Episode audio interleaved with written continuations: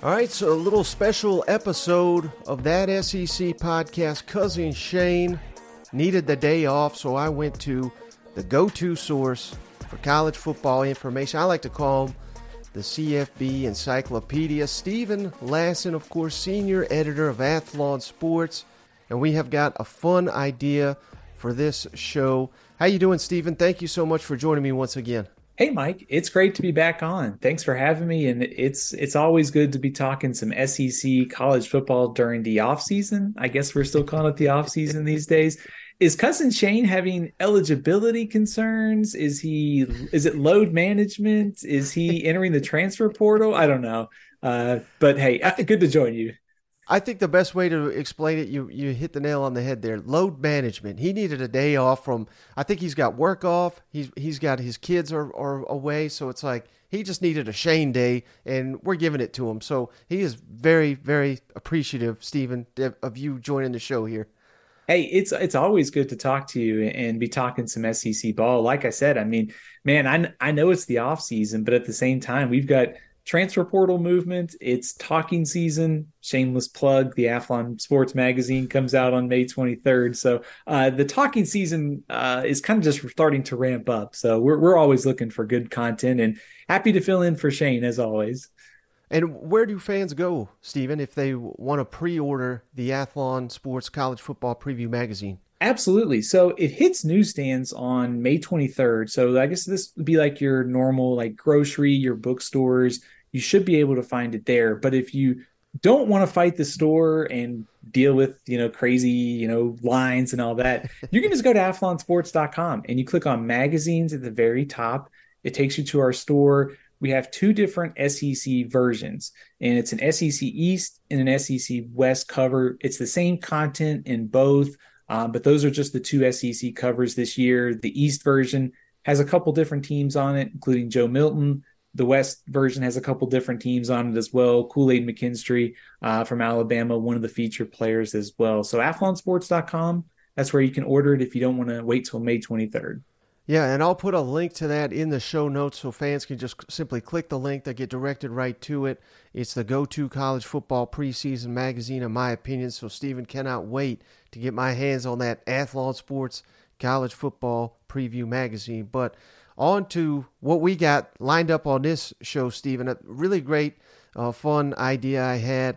And uh, like I said, I respect your opinion uh, when it comes to college football matters as much as anybody. So I thought you would be the perfect person to have on the show to kind of debate. Steven, I asked him in advance to come up with a team. I did the same of our all time SEC team. So we're each going to pick uh, a quarterback, two running backs, two receivers, a tight end, an offensive line, and, we, and we'll do the exact same for the defensive side. And then when we get to the end, compare the two. I'll throw them up on the screen if you're watching on YouTube. Throw it up on uh, all our social media channels after the show airs. And uh, I'm just interested to see what the fans think, Steven. Who would win a game head to head? Your ultimate SEC team versus my ultimate SEC team. How's that sound? Hey, it sounds great, man. You know, the, the hard part about this is, you know, I started watching college football around, you know, 93, 94 or so. So I'm now I'm dating myself, but you know, it, you know, players, you know, since that era, like you start by, I always start by just trying to go like off the top of my head and you start building a list of like quarterbacks you watched and you start trying to go from like 20 to one and the same thing with running backs and receivers. And I think, you know, you can do this for a lot of different conferences in college football, but you keep coming back to one thing, and the talent in this conference is so ridiculous, and it's so many hard decisions that I've had to make of players that I've watched um, in, in, my lifetime. And you try to fight like recency bias. A lot of times you can't go wrong in choosing some of these positions. So I'm excited to see what you have in, in from your team. yeah, so these lists they'll be a little subjective, but uh, let's start with you, Steven. Who would be your all-time SEC quarterback. It's there are no wrong answers. There's been so many good quarterbacks in the SEC, but I guarantee you, whoever you say, Steven, it's a wrong answer to 13 other fan bases. So you only get one choice: who you taking to win a football game. All-time SEC players, and I should have mentioned you know, we're not counting, uh, you know, Missouri players that were not in the league, South Carolina players that were not in the league, and obviously not Texas and Oklahoma players because they're not in the league just yet. Uh, but taking all that into consideration, Steven, who's your all-time SEC quarterback? Man, this was one of the toughest decisions, you know, kind of like I mentioned. If you start making a list of quarterbacks in the SEC, you know, it's Cam Newton, Johnny Manziel, um, you know, even going back to the 90s, Peyton Manning, uh, Tim Couch. I settled on Tim Tebow. Um, I think he's one of the greatest players of, you know, this of, of, of my lifetime, modern era of college football, Heisman winner, two-time SEC offensive player of the year. But not only that, just that 2007 se- season, the monster 55 touchdowns, and just kind of the way that he helped Florida get to the national championship and win it. So I just think he's one of the greatest quarterbacks of, of that I've seen in, in, my time watching college football. So I'm going with Tim Tebow. But like you said, man, you can't go wrong with Cam Newton or Johnny Manziel or some of these others here. Right. Well, great minds think alike, Steven. We did not compare lists prior to revealing these, but I got Tim Tebow too. And, uh, you know, I, I remember that recruitment was crazy. Urban Meyer, Nick Saban. I mean, I think I think it came down to, to Alabama and Florida. And I just remember him playing as a freshman. They won the national championship, but he was in a uh, he, obviously Chris Leak was the the starter, but he kind of came off the bench and provided a spark. And I just remember thinking, this guy's a joke.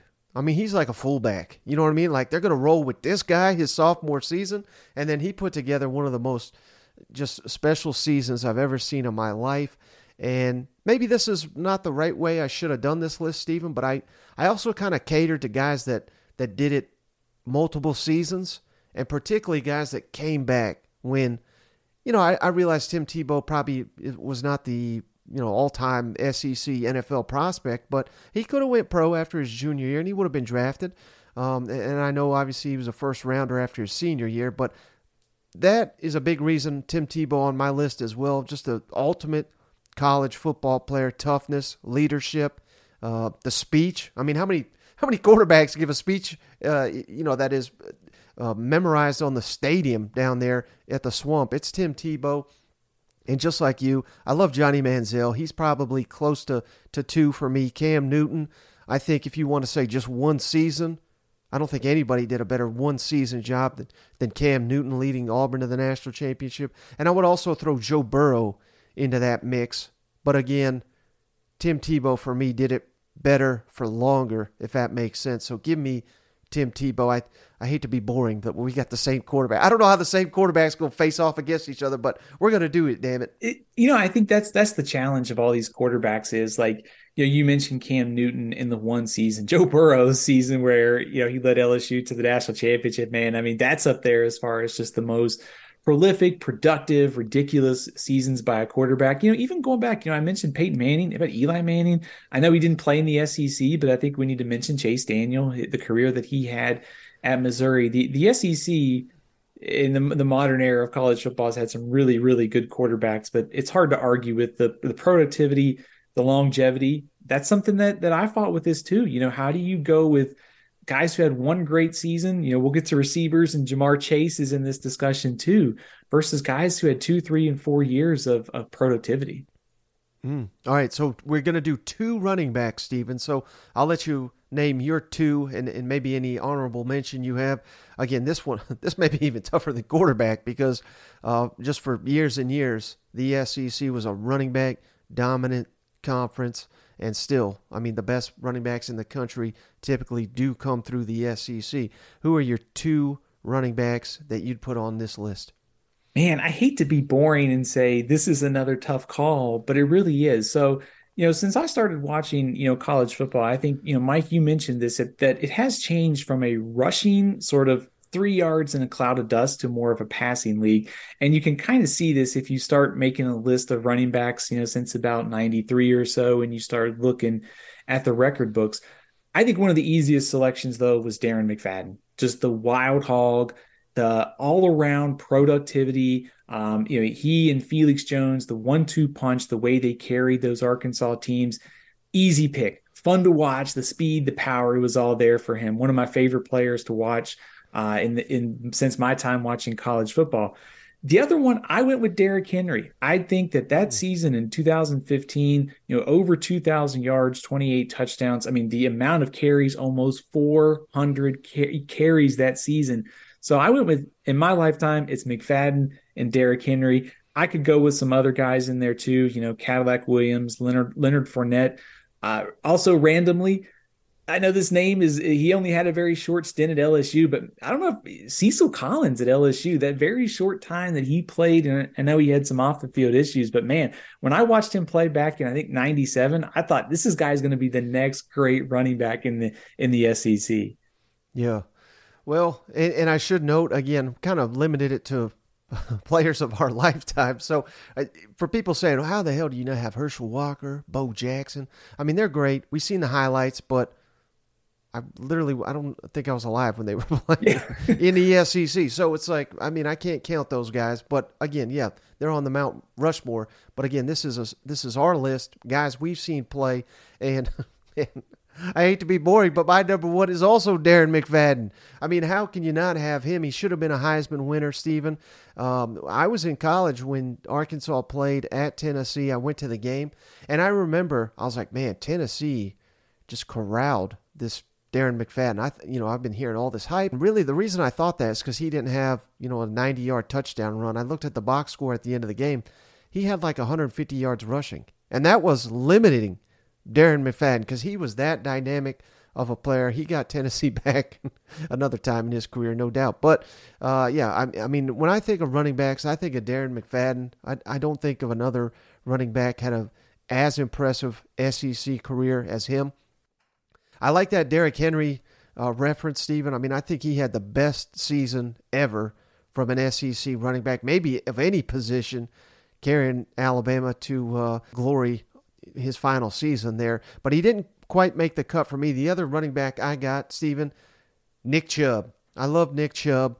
And part of that is him suffering a devastating injury. A lot of people that would have derailed their career, somehow he got stronger. I mean, from the day he stepped on the field at Georgia, he was elite to the day he stepped off of it. And he's another one that could have went to the NFL, believed in Kirby Smart, came back, led the Dogs to a national championship appearance. I think uh, he really cemented himself as one of the best running backs in SEC history. And another guy that uh, just missed the cut for me, Todd Gurley. I loved watching him play. I don't know if I've ever seen a guy – maybe Derrick Henry, but uh, I, I just don't know if I've seen a guy with that size and that speed and that elusiveness. I mean, he, just a rare, rare combo. And unfortunately, his freshman season, I think, was his best season. He got injured. There was the jersey scandal, if I'm not mistaken. So, I mean, so there was some BS thrown in there. But if, had he put together three seasons like he did his freshman season, I think Todd Gurley would have made my, my list. He he just missed it. Absolutely. I think that that's also one of the hard parts about this is some of these guys, and it's true with with Derrick Henry, uh, but T, you know TJ Yeldon, you've had Trent Richardson, you've had Mark Ingram, you've had so many good running backs at some of these programs where you don't have to tote the rock 300 times. I mean, you only may get it 150, 170 carries a year, but that actually works out in your favor, extending your career. It just may hurt you in some of these situations. So I, I like your Gurley call uh, and, and Nick Chubb as well. I mean, two guys who are insanely talented, also very productive. I'll throw out, how about kind of throwing it back, Kevin Faulk at LSU. I loved watching him play uh, back, back in the day and Tre Mason at Auburn yep. too. So there, there's like a lot of these positions, you just cannot go wrong with some of these selections. It's so deep in terms of talent. Now, how about uh, at receiver, Steven? Only only naming two guys, so this that made it very difficult for me. I assume it did for you too. Who's your two top two receivers in SEC in your lifetime? So I think one of these selections for me was really easy. When you look at his stats, you may say, well, from a stat perspective and receiving, he probably doesn't maybe deserve to be on here compared to some of the other names. But it's got to be Percy Harvin like just his all-purpose ability whether it was through rushing and was receiving you had to find ways to get him the ball. And i think when i think about the all-purpose position like he sort of defines that for me. So i had to pick percy harvin just a game changer one of those guys that if i was the head coach we got to find 15 ways to get him the ball and however however we do it we got to do it. The second selection for me, and maybe it's recency bias, I'm going with the Slim Reaper from Alabama, Devonta Smith. Uh, Heisman Trophy winning season by receivers just don't happen very often. Recently, uh, you know, back to back 1,000 yard seasons, uh, the incredible 2020 campaign. So I went with him.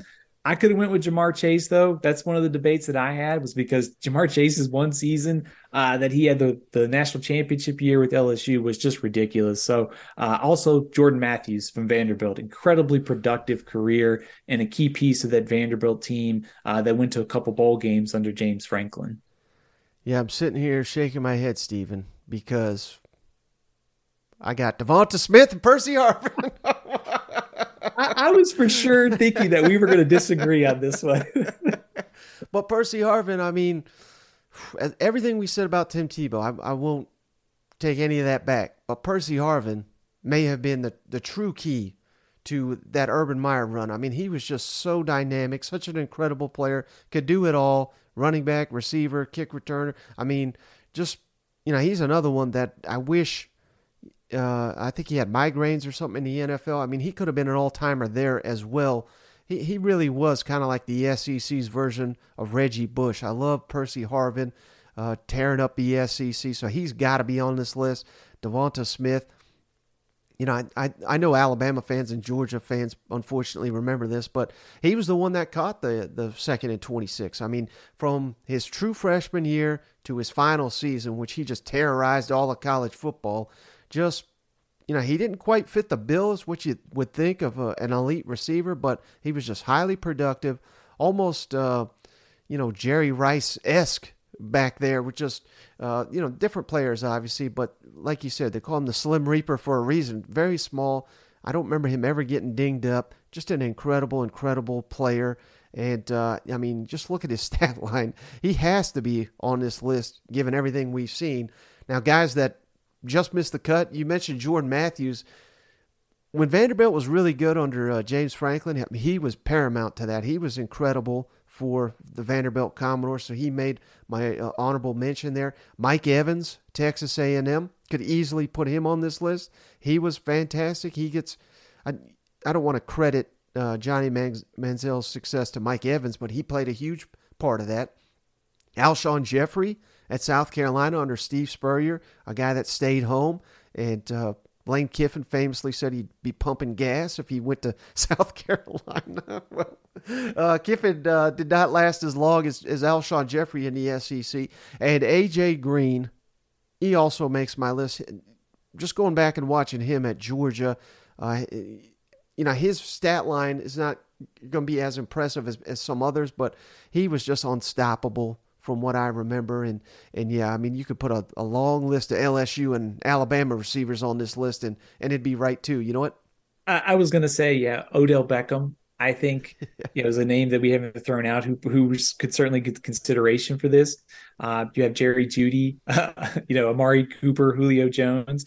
I'll throw out some na- other names too. Like I think Randall Cobb, you know, insanely productive. Maybe didn't have the same amount of quarterbacks, you know, quality of quarterback play that some of these other teams did at times and still had a really productive all around career. Uh, Craig Yeast at Kentucky as well, Eric Moulds at Mississippi mm-hmm. State back in the 90s, Josh Reed um, of LSU, Earl Bennett at Vanderbilt. So, you know, again, I think that this is a position that's had a lot of depth. And I think the other thing is, is we kind of we've moved into the 2000s i mean you see the names that we've talked about like they just exploded in terms of like the guys that we're considering. It's a much more you can see the progression of the and the development of passing in the sec when you start to see a lot of these names on the list from kind of the last you know 10 15 years.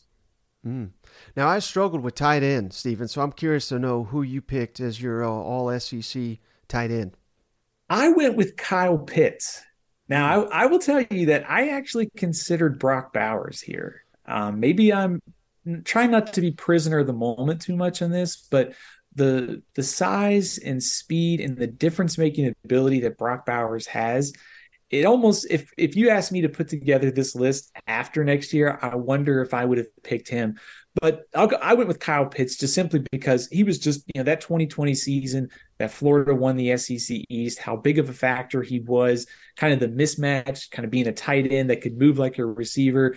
we're not necessarily considering you know NFL draft stock here, but being such a high pick in the first round. So uh, that season was a little bit shortened by injury. He only had eight games, but still over 700 yards receiving and nearly 18 yards per catch, which is pretty impressive uh, for a tight end. And I'll throw out a couple guys from Arkansas. I think Hunter Henry and DJ Williams deserve a lot of consideration for this spot as well. Well, Good news, bad news, Steven. Same guys on my list, but I reversed the order. So at least we're a little bit different here. Only active player on my entire list, Brock Bowers. He's just incredible. Uh, hopefully, you know, he puts up even a, a, better stat line this year and, you know, cements himself as, as an all time SEC tight end. Only sole difference there, Steven, in my opinion. Uh, not that Kyle Pitts, you know, he got labeled as like a big liability in blocking. I don't think that was accurate, but I would say Brock Bowers superior blocker, uh, while Kyle Pitts probably a, a, superior receiver. But even that is maybe a taking a leap because Brock Bowers is so good. They're both so good. So yeah, give me Brock Bowers. Kyle Pitts will be my backup, and uh, yeah, I want to put uh, Hunter Henry on here just for the the Henry heave. But this is career, not just one play award. You know what? It, it is, man. It, this is like like we've talked about. I mean, I hate to sound like a broken record, but when you're deciding between Brock Bowers and Kyle Pitts, it sort of just illustrates the talent that's been through this league. Uh, you know, I thought that when I was going through tight end, it was a position that maybe on the surface didn't appear to be as like as deep as some of these other ones, but still, I mean, if we're talking Pitts and Brock Bowers and DJ Williams and Hunter Henry, uh, that's a pretty good group to be deciding from. And I, and you know, like maybe I was trying not to, I was trying to avoid picking a active player by not picking Brock Bowers. So I don't know, man. I you can't go wrong with Kyle Pitts or Brock Bowers. They're just two of the best tight ends that I've seen since you know I, 2010 or so. Right, right. All right. How about uh, how about your five offensive linemen, Steven? I'm gonna be honest. Uh, you know, I'm not qualified to sit here and I'm not Cole Cubelic breaking down offensive line tape. So I, I went with guys that kind of stood out to me during their time and just were dominant forces. So I'm, I'm very curious to hear your five. Yeah, this was tough. I mean, this is a really hard position to evaluate. I think a lot of times I will default to some of the awards that some of these guys have won.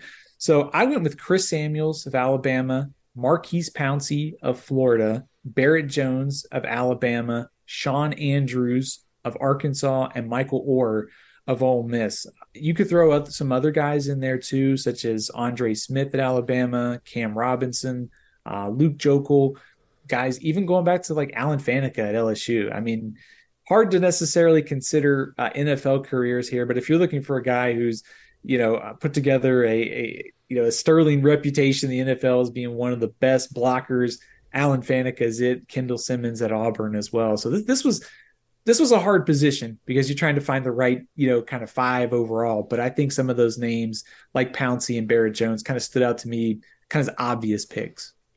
Well, good news, Steven. Only three of the five. well, yeah, Barry Jones. I mean, he anchored a multinational championship run at Alabama. Uh, you know, I mean, I just remember his time there. They were just a, a, force on the ground, and and obviously not one offensive lineman was was the the key, but he was just a team leader, so that's why he made my list. Shawn Andrews, you mentioned him, just an incredible, incredible lineman for Arkansas. There, same deal with them. I mean, they didn't win national championships, but they came pretty damn close uh, to you know being lead or nation leader in rushing when Shawn Andrews was there because he was so good. Michael Oher, I mean, my goodness, when they write novels and, and movies over your recruitment, I mean, you know you're you're an elite prospect, and he lived up to it there uh, in Oxford. So I, I put Michael Oher on there. Uh, you mentioned Chris Samuels. I went with Andre Smith. I mean, basically same deal. True freshman, started at left tackle at Alabama. They went on a, a string there, Steven. I, th- I think they had three straight guys where they come in, elite prospects, started as true freshmen, went three years NFL three years NFL, three years. I mean, I don't know how that's that was paramount to, to all the Nick Saban's success. And one guy you didn't mention, but uh, I'm sure you you recognize him as a great lineman, Frank Ragnow from Arkansas. He's on my list. Uh, played under Sam Pittman and, and Bret Bielema down there and he's still killing it in the NFL. So give me Frank Ragnow to uh, round out my five on the offensive line. I'd say anyone that played, you know, at Arkansas under Sam Pittman and who was, you know, kind of regarded as one of the best in the nation is definitely worthy of being considered for this team because Pittman has one of the best eyes and, and talent uh, judging of offensive linemen. You know, something on Barrett Jones too. I had forgotten about this um, as as I was going through this exercise was his versatility you know the fact that he started all over the line at Alabama and just being not only a leader but being so versatile. And you don't you don't see many linemen being able to move from guard to center to tackle uh, that often and be that successful in college football so I think that was kind of he was already kind of an obvious pick but then once you start you start kind of going back in your memory and you start realizing some of these things it just sort of uh, entrenched him on my team and also Shawn Andrews won the blocking trophy twice in the SEC I mean you don't see that happen too many times for a lineman to be dominant and win it twice, but he did. And I, I think just Arkansas with some of the rushing attacks and like you said, nearly leading the nation in rushing, certainly well deserving of a place on this team.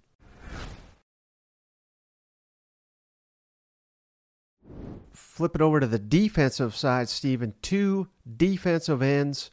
Uh, I'm curious to know where you go here because the SEC again. I mean, SEC's loaded at every position, but uh, particularly these monsters on the defensive front. So I think both of the end positions were actually pretty easy for me, and they come from the SEC East. David Pollack of Georgia, All American three times, 36 sacks, two time SEC Player of the Year. You know, unfortunately, his NFL career was cut short due to injury, but man, he was so dominant. I could still see the play of him against South Carolina in my head. Uh, you know, every time I see Georgia and South Carolina play.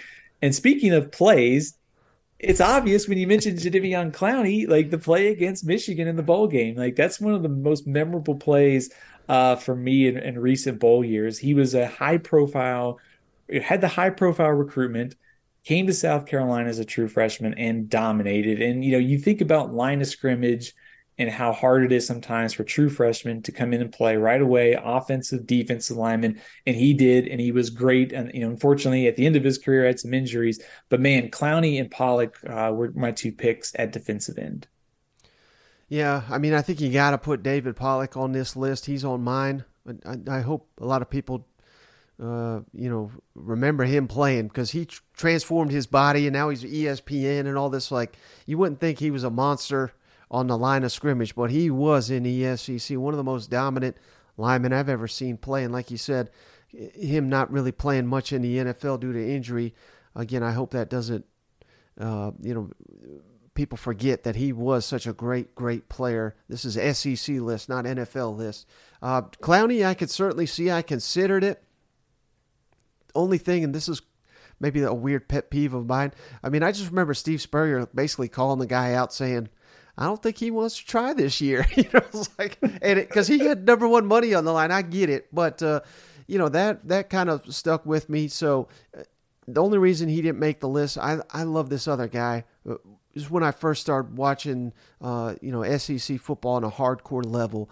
But Jevon Kearse at Florida, I mean, they called him a freak for a reason. He was an incredible, incredible athlete.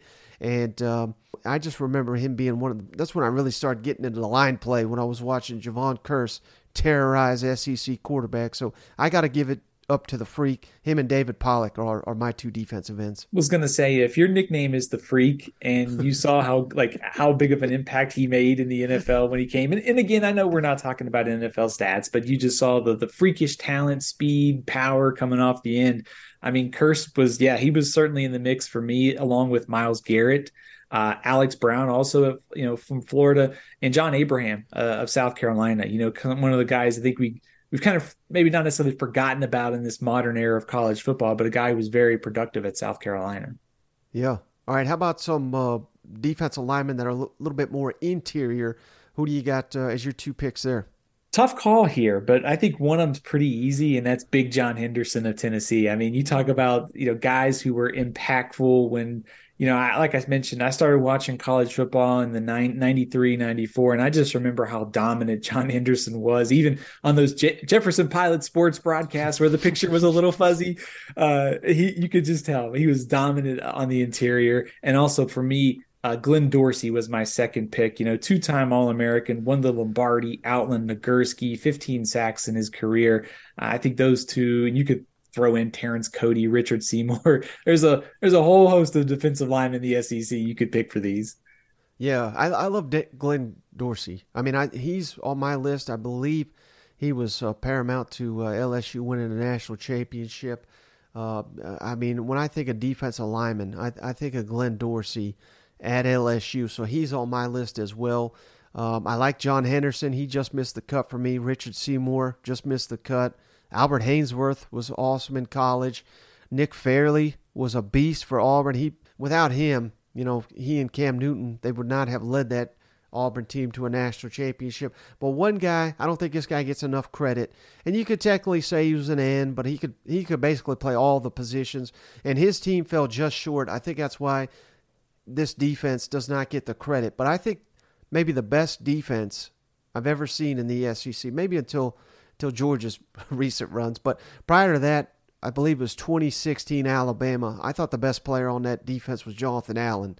So he makes the cut for me. They fell just short in the national championship game. Um, I believe that was the uh, Hunter Renfrow uh, pick play game. But uh, Jonathan Allen, for me, one of the most dynamic defensive linemen I've ever seen. So he and, and Glenn Dorsey, give me those two. Was was John Henderson like your third choice there? I'm curious to know who you were deciding between Allen Henderson, or was it some other combination of linemen? Uh, I had John Henderson fourth, and I had Nick Fairley third. And I, I know Fairley was, from what I remember, it was I don't want to call him a one year wonder, but it was he was just so dynamic, such a wrecking force for that Auburn Gene Chizik defense again, I mean, I, I can't say it enough. Without him, they don't win the national championship, and uh, they were not the same unit without him the next year. yeah, absolutely. Yeah, I, Fairley's one of those guys. I think that you know you you we may have forgotten about like how good he was just because of Cam Newton and how much you know Cam Newton's um, you know, performance that year kind of overshadowed things. But yeah, I mean, I fairly, like I mentioned, Richard Seymour, uh, also throwing it back to Chad Lavalais at LSU. There's a guy that was very productive and kind of before this era in the SEC. Yeah. But man, I mean, you just, like you said, you go down the list of John Henderson, Albert Haynesworth. Uh, there's, you know, maybe in a couple years we'll look back. I think Jalen Carter and some of these other guys deserve to be in this mix too. But there's plenty of talent here at defensive tackle. Now, who you got at linebacker? I went um, I went three linebackers here. I hope you did too. Man, one selection was easy, and that is Patrick Willis from Ole Miss. Uh, just all over the field and, and, during his career at Ole Miss, dominant. You know, he was also dominant in the NFL, two-time All-American, won the Butkus Award. No brainer pick for me. For the other two spots, I went with Al Wilson of Tennessee. You know, again, kind of watching college football in the 90s and 2000s. Like Al Wilson was one of those guys that he was just a bad man. Like when it comes to the, to defense and you know stopping the run, getting after people, uh, he was fun to watch for me. I went with C.J. Mosley from Alabama as my third selection. There's a whole host of names here that I considered, but I just thought somebody from the, the Alabama defense has got to be on there linebacker with the run of linebackers they had, and of course Mosley. Uh, he was probably the best of the bunch, I think. Steven, people are not going to believe that we didn't see each other's list prior to this, but Patrick Willis, yes, he's my favorite all time SEC linebacker. I've said that many times before, so I, I got to put him number one on this list. He went to, to go play for Coach O, I believe it was. Uh, it was during the Orgeron era, and they were awful, but they had the best linebacker in the dang SEC. So give me Patrick Willis, give me Al Wilson, captain national championship team. Tennessee doesn't come close to winning the national championship, in my opinion, that year without Al Wilson anchoring that defense, leading that team to the 1998 national championship. And third, maybe a little recent, but I loved watching Devin White play. And it was not because he rode around horses, even though that was pretty cool, but just the speed, the, the veracity. I mean, he was just an all world linebacker for LSU. And uh, it's kind of troubling to think, Steven, they won the national championship the year after he left, how good they could have been. Because he left school early. Had he come back for another season, oh man, that I've I've stayed up thinking about that at night sometimes. But Devin White for me, I just I don't know that I've ever seen a speed from that uh, from a linebacking position than I have seen from Devin White. He's an all timer for me. Yeah, for sure. LSU's defense that year could have definitely used him. I mean, we, you know, we talk about like you know the best one season by a team since like the start of the BCS era. I mean, LSU is is up there, if not number one or number two. And certainly, I think if you throw in if Devin White had come back, I mean, that only enhances their case you know, when I was going through this, you know, it was interesting to think about some guys like Jarvis Jones, who is so uh, disruptive and, and caused so much havoc off the edge at Georgia. Uh, same thing, you know, I threw Will Anderson on here just because of maybe it's recency bias, but just the havoc that he caused week in and week out. And then you got your kind of, you know, your prototypical like inside linebackers, you know, guys like Roquan Smith, Rolando McClain, Dont'a Hightower, other guys who were in this mix for me as well. I, I think, like you said, Devin White certainly very deserving. Um, I could probably go four or five guys here and feel pretty good about it.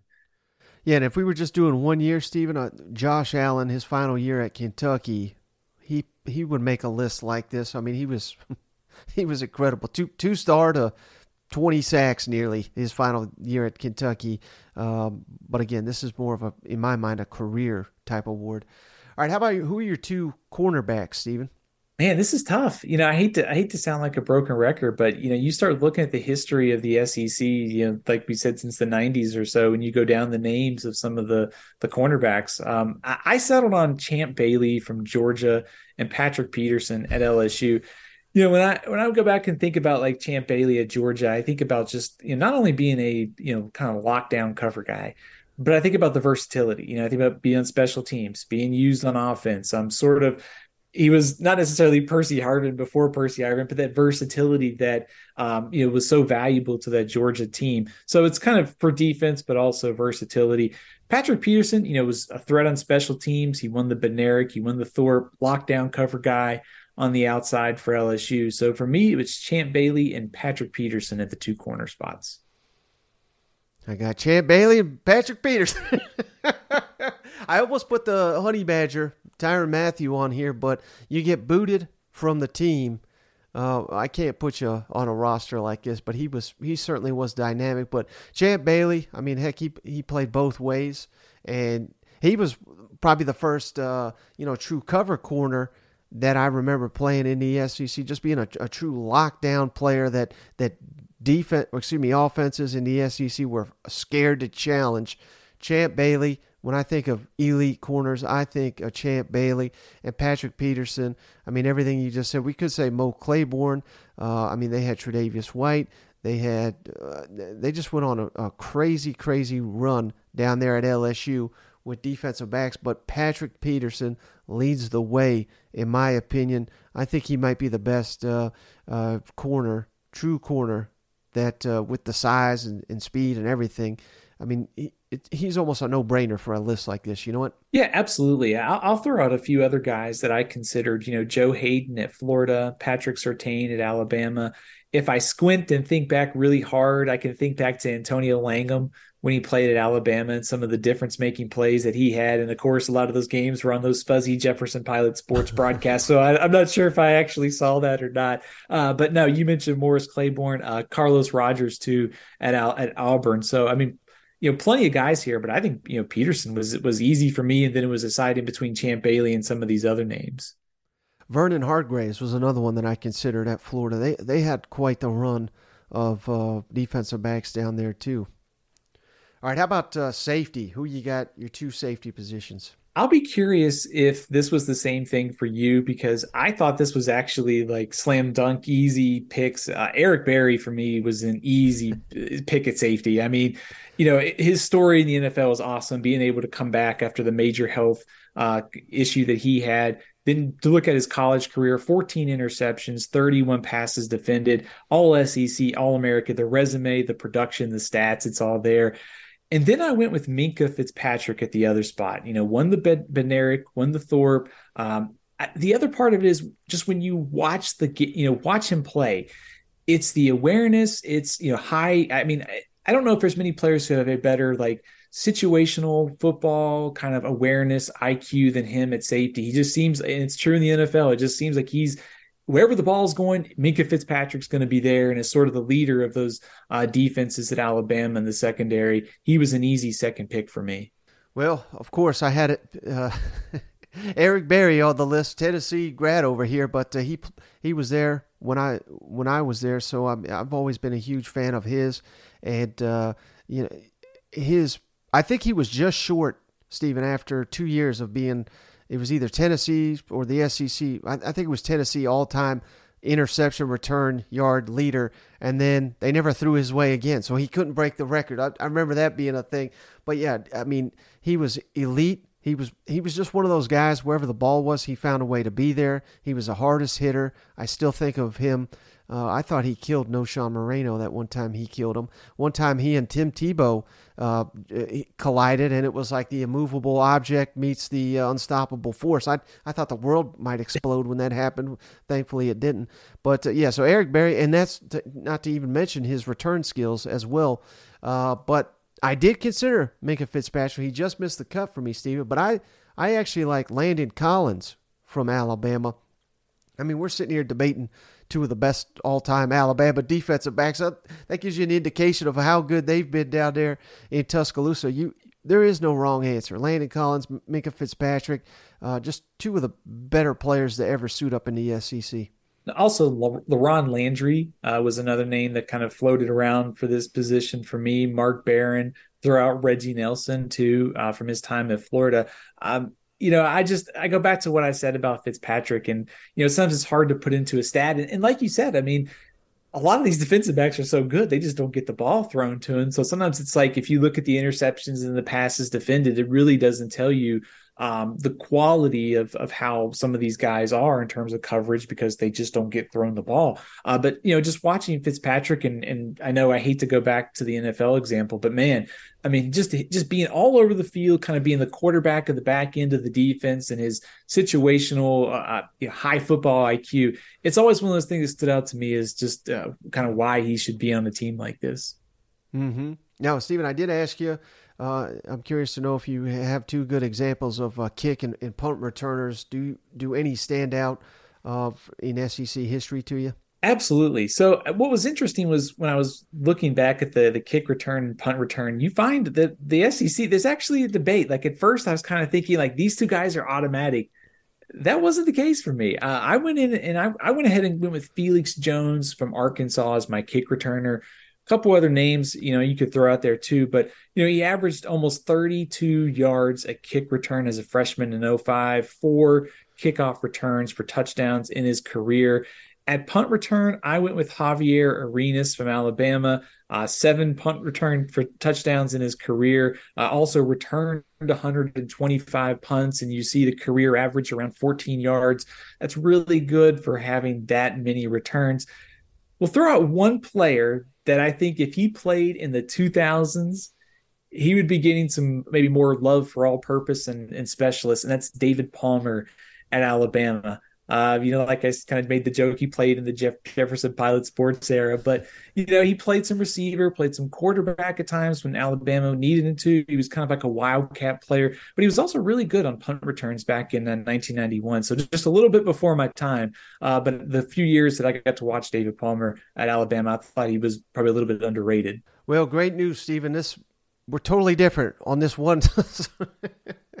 I would kick returner Cordarrelle Patterson from Tennessee. He only played one year, but uh, man, he was just so so good, so big, so fast. I, I, that's he's probably the biggest guy I've ever seen kick return for a touchdown. But uh, and then obviously he went on to much success in the NFL. But I think had he been at Tennessee a longer, he probably would have shattered some SEC kick return records. So when I think of kick return standouts, I think of Cordarrelle Patterson, and then I cannot for the life of me, Steven.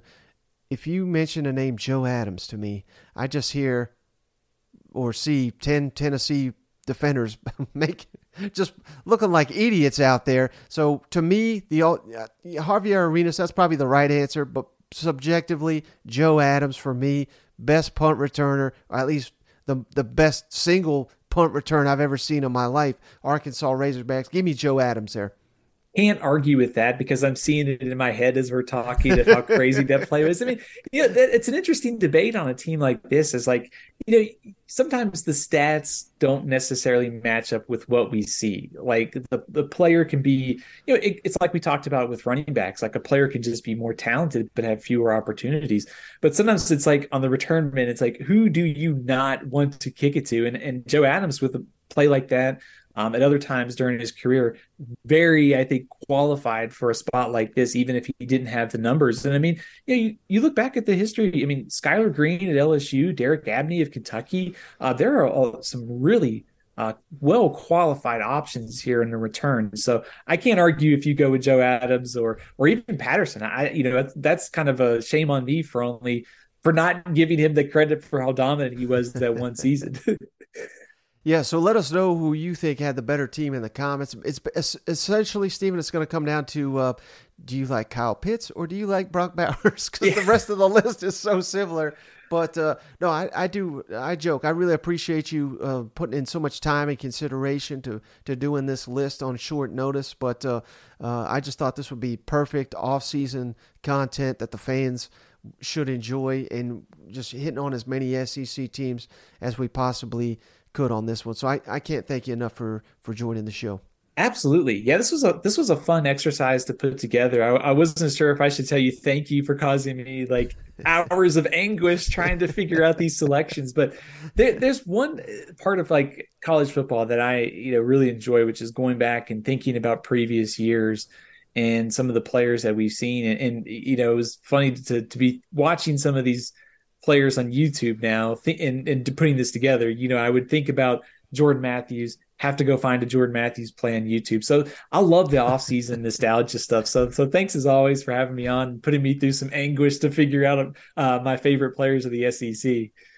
Well, and speaking of Jordan Matthews, I don't know why this is in it's like burned in my memory, but I think it was they were playing Ole Miss. I could be wrong on the opponent, but there was a there was a game where he got hit so hard. I I can't remember if it was in the head or the stomach, and he was literally vomiting on the field. And I was thinking, oh my god, we got to get this guy off the field. He can, I mean, player safety, right? And then about two plays later, he's scoring uh, a game-defining touchdown, which maybe in today's modern football we wouldn't have kept him on the field. I'm not advocating for for that, but I'm just saying, man, he was just incredibly tough, and that's what I think of when I do a list like this: is who are the players that I remember decades later just gutting it out, doing whatever they had to do to help their team on the field get that W.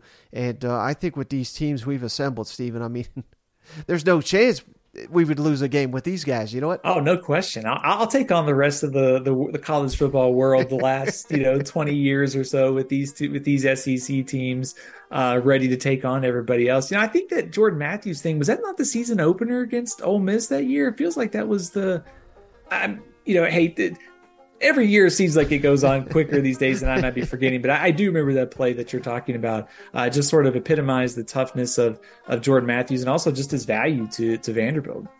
Yeah.